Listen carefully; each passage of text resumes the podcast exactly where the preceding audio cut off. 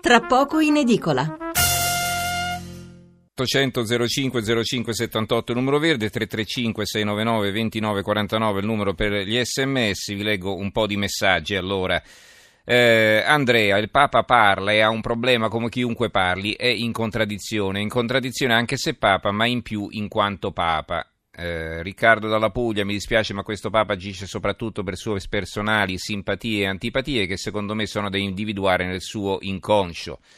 Francesco da Verona, per usare una frase fatta, ma forse in questo caso abbastanza efficace, mi pare che molti intendano tirare il pontefice per la giacchetta, forse prima di interpretare alcune mosse del Papa per avallare le proprie idee o per confutarne altre, bisognerebbe essere più cauti e magari rispettosi della figura del Santo Padre, al di là del fatto che si sia credenti o meno. Francesca, i migranti e i poveri sono necessari perché noi aiutandoli possiamo sentirci buoni, sono necessari alla sopravvivenza della Caritas. se vi fosse maggiore giustizia sociale un'equa distribuzione della ricchezza nel mondo, se non ci fossero guerre non ci sarebbero migranti né poveri.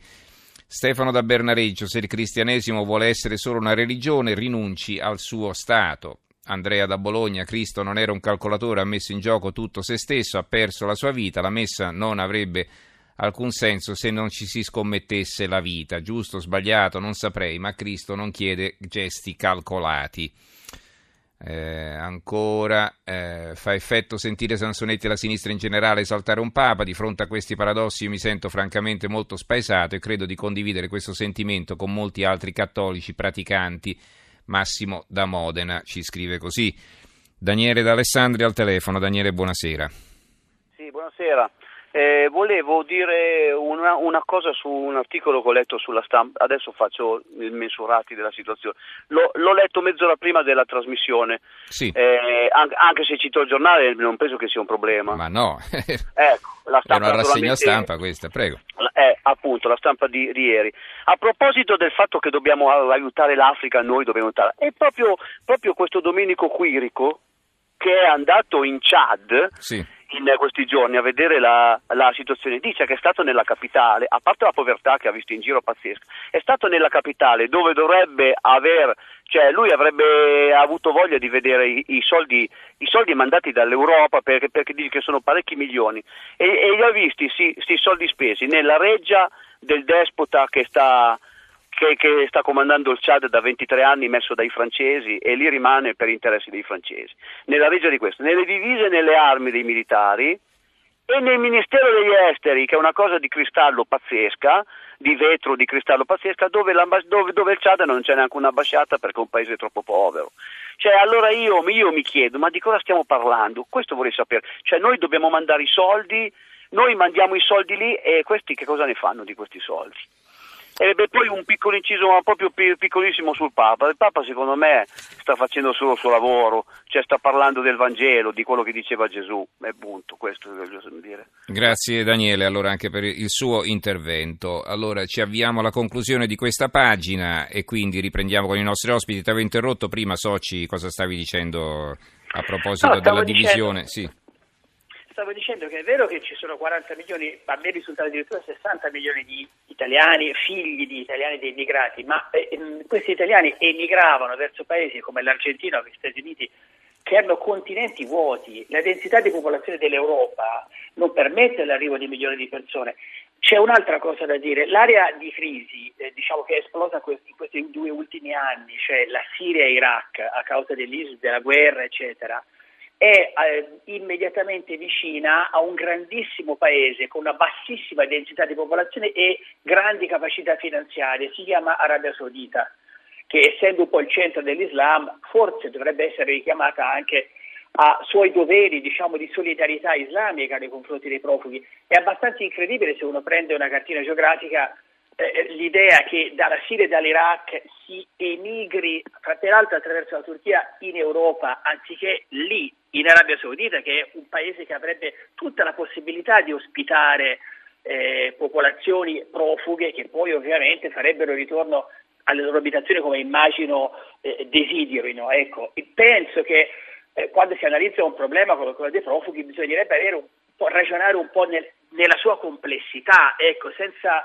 eh, appunto demagogia o facile ricorso diciamo, al sentimentalismo. Allora Sansonetti, a te le conclusioni e poi cambiamo argomento, prego.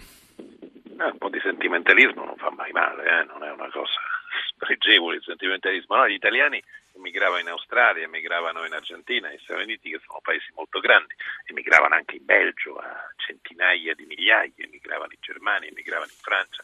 Quando siamo stati in difficoltà noi abbiamo fatto largo uso dell'immigrazione, ancora oggi molti paesi del sud vivono, io adesso in questo momento sono in Sicilia, ecco, molti paesi della Sicilia e della Calabria vivono delle rimesse degli immigrati e ogni tanto magari farebbe bene se noi ci ricordassimo di questo. Dopodiché io non credo che il cristianesimo sia solo una religione, io credo che il cristianesimo sia il ceppo di una grande cultura e la nostra civiltà si basa su due grandi eh, invenzioni, la grande invenzione di Gesù Cristo che ha creato il cristianesimo e poi l'illuminismo alla fine del Settecento. Questa è la civiltà europea che oggi eh, ci godiamo. C'è una controtendenza eh, che invece non, non riesce a, nel 2016 a tenere e ad accettare le verità scandalose del cristianesimo. Su questo non c'è dubbio, non c'è bisogno di essere religiosi. Io non sono religioso, non credo in Dio, eh, però non è che non vedo l'enormità eh, la forza rivoluzionaria dell'insegnamento di Gesù.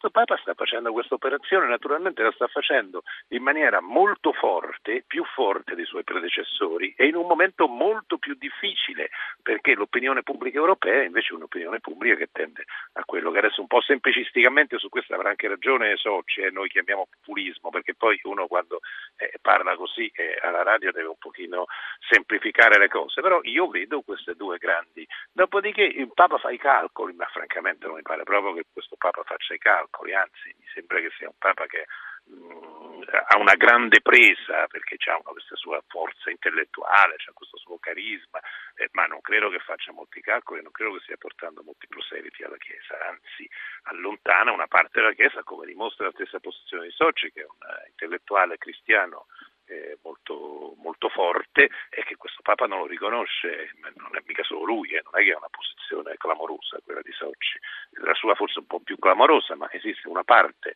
eh, del cristianesimo e anche dell'interiorità cristiana che non riconosce questo Papa, quindi non mi pare che ci sia niente di, eh, non ci sia nessun calcolo, al contrario e neanche nell'operazione dei diaconi e delle donne c'è nessun calcolo che sia per affrontare la crisi della vocazione, mi pare una, mm. una lettura no, molto no, non semplice. No, non, no, non, sono in dissenso, ma non è che non lo riconosco, è ovvio che il Papa, ci mancherebbe, non è, non è questo. Però questo tipo di battaglie che lui fa sono tutte nella direzione politically correct, molto osannate e carezzate dai media e dai poteri anche finanziari che stanno dietro ai media. Ha abbandonato le vere battaglie di ordine morale che vanno contro il mainstream e contro i media e contro i poteri internazionali. Tipo quali? Giovanni Paolo II, ma, eh, 50 milioni di aborti all'anno ti dice qualcosa. Gli ultimi 20 anni si parla di un milione di aborti. E, è chiaro che il pontificato di Giovanni Paolo II e Benedetto dove? Dove? Un milione di aborti dove? L'Organizzazione Mondiale della Sanità loro, nel mondo? No, non ho capito, un milione dove? 50 milioni di aborti all'anno nel mondo. Eh, un okay? milione dove? Sol- 50 milioni di aborti all'anno nel mondo, eh, soltanto la Cina dall'inizio della politica del figlio unico del 1980 sono stati calcolati 300 milioni di aborti, per di più nel sì, quel caso forzati. forzati eh. Ma Quindi c'entra il Papa con la Cina, adesso poro Papa con la Cina, che deve fare lui? No, beh, per esempio nei confronti della... No, per esempio nei confronti della Cina... In Italia scusa, come scusa, sai, sono moltissimi. No, scusa, scusa, allora... scusa, la Cina, la Cina sono dimezzati, sono trimezzati gli aborti in Italia. Scusa, sai, la Cina, eh, la Cina è un regime la Cina è un regime dove tuttora ci sono vescovi e sacerdoti nei lager il Papa nei confronti della Cina ha fatto recentemente un'intervista che è un ponte diplomatico in cui ha declamato diciamo, le virtù di quel paese e di quella classe dirigente. Mentre Boitila e Ratzinger si imbavagliavano, dimenticare, stavano dimenticare vivi contro il regime cinese. Però, eh, precedenti. Allora, Soci, io ricordo, ricordo la Ostpolitik e te la ricordi anche tu, insomma, no? le persecuzioni dei cristiani nell'ex Unione Sovietica sì. e, e, stavamo zitti, pure allora stavamo zitti, stava zitto il Vaticano, perché? Perché dice, sai, meglio stare zitti sperando che ci picchino meno forte, insomma, ecco. Allora, Forse può essere anche allora, quella la, la strategia. La, innanzitutto la né che è stata spazzata via, di Casaroli è stata spazzata via da un certo Giovanni Paolo II. Sì, sì, ma dico, è durata In 30 secondo anni. eh. conto, Il quale non mi pare che abbia fatto fuoco fiamme sulla cosa, Cina. scusami, non mi pare che altra Paolo- cosa, Paolo II altra cosa è. Aspetta, altra uno alla volta, uno alla volta. Mm. Altra cosa è abbassare i toni, altra cosa è scri- eh, diciamo fare una lettera aperta a un regime liberticida e genocida, basti pensare al Tibet, come quello cinese, invitando classi dirigenti e popolo a dimenticare le tragedie degli ultimi decenni e proseguire questo percorso. Eh, questo non è mai stato fatto, Mhm. mai stato fatto. Vabbè. I papi sono sempre stati molto attenti alle vittime. Vi devo, fermare, vi devo fermare perché siamo arrivati alla conclusione, però eh, eh, mi dicono che c'è in linea Calcedonio dalla provincia di Agrigento, sentiamo lui e poi chiudiamo davvero. Calcedonio, buonasera. Ci sente? Sì, Prego.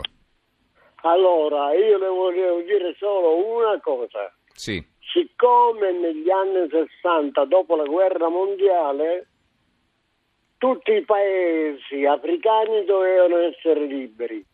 Mio padre, che era in Etiopia per lavori per conto di quando Mussolini chiamava operai che aveva conquistato l'impero d'Etiopia, allora invece di venire lui qui siamo andati noi, mia madre e due mie sorelle in Etiopia. In che anno sta dicendole? Di che anno parla? Questi negli anni 60, nel 49, 50. Sì. Poi c'è stata Allora- l'indipendenza all'inizio degli anni 60. sì. Allora, in quel periodo c'era l'amministrazione fiduciaria inglese in collaborazione con gli italiani che c'erano lì che dovevano istruire l'Eritrea e l'Etiopia a potersi governare da soli. Cosa è successo? Che dopo che sono passati dieci anni c'è stata la rivalsa del negro che diceva prima comandavi tu e io facevo quello che dicevi tu. Ora che comando io devi fare tu quello che dico io. Ora siccome molti capoccioni, tra cui l'imperatore Inese Selassie, ha detto cosa dobbiamo portare? Il negro alla paga come il bianco ah, o il bianco come il nero. Senta Calcedonio, Allora- però dovrebbe arrivare alla conclusione perché non ce la facciamo. Se no. Sì, sì. l'Etiopia è un paese da dove nasce il Nilo E quindi? e questa gente dice che muore di fame perché non ha avuto l'idea come quello del faraone Giuseppe che gli ha detto dalle vacche magre e le spighe magre e la siccità e tutto. Eh, Calcedo- Ha- Calcedonio, ha ci stiamo fatto allargando troppo, però mi, mi scusi veramente, la devo interrompere, no- non me ne voglia. Comunque eh, abbiamo capito il suo ragionamento, cioè queste persone, questi popoli devono eh, imparare ad autogovernarsi e la dimostrazione che le cose non funzionino è sotto gli occhi di tutti. Eh, poi a vedere le responsabilità qui il discorso sarebbe molto ampio. Eh, allora chiudiamo così, eh, ringraziamo e salutiamo i nostri due ospiti, Antonio Socci e Piero Sansonetti. Grazie a entrambi e buonanotte allora. Grazie a voi. Arrivederci. Buonanotte.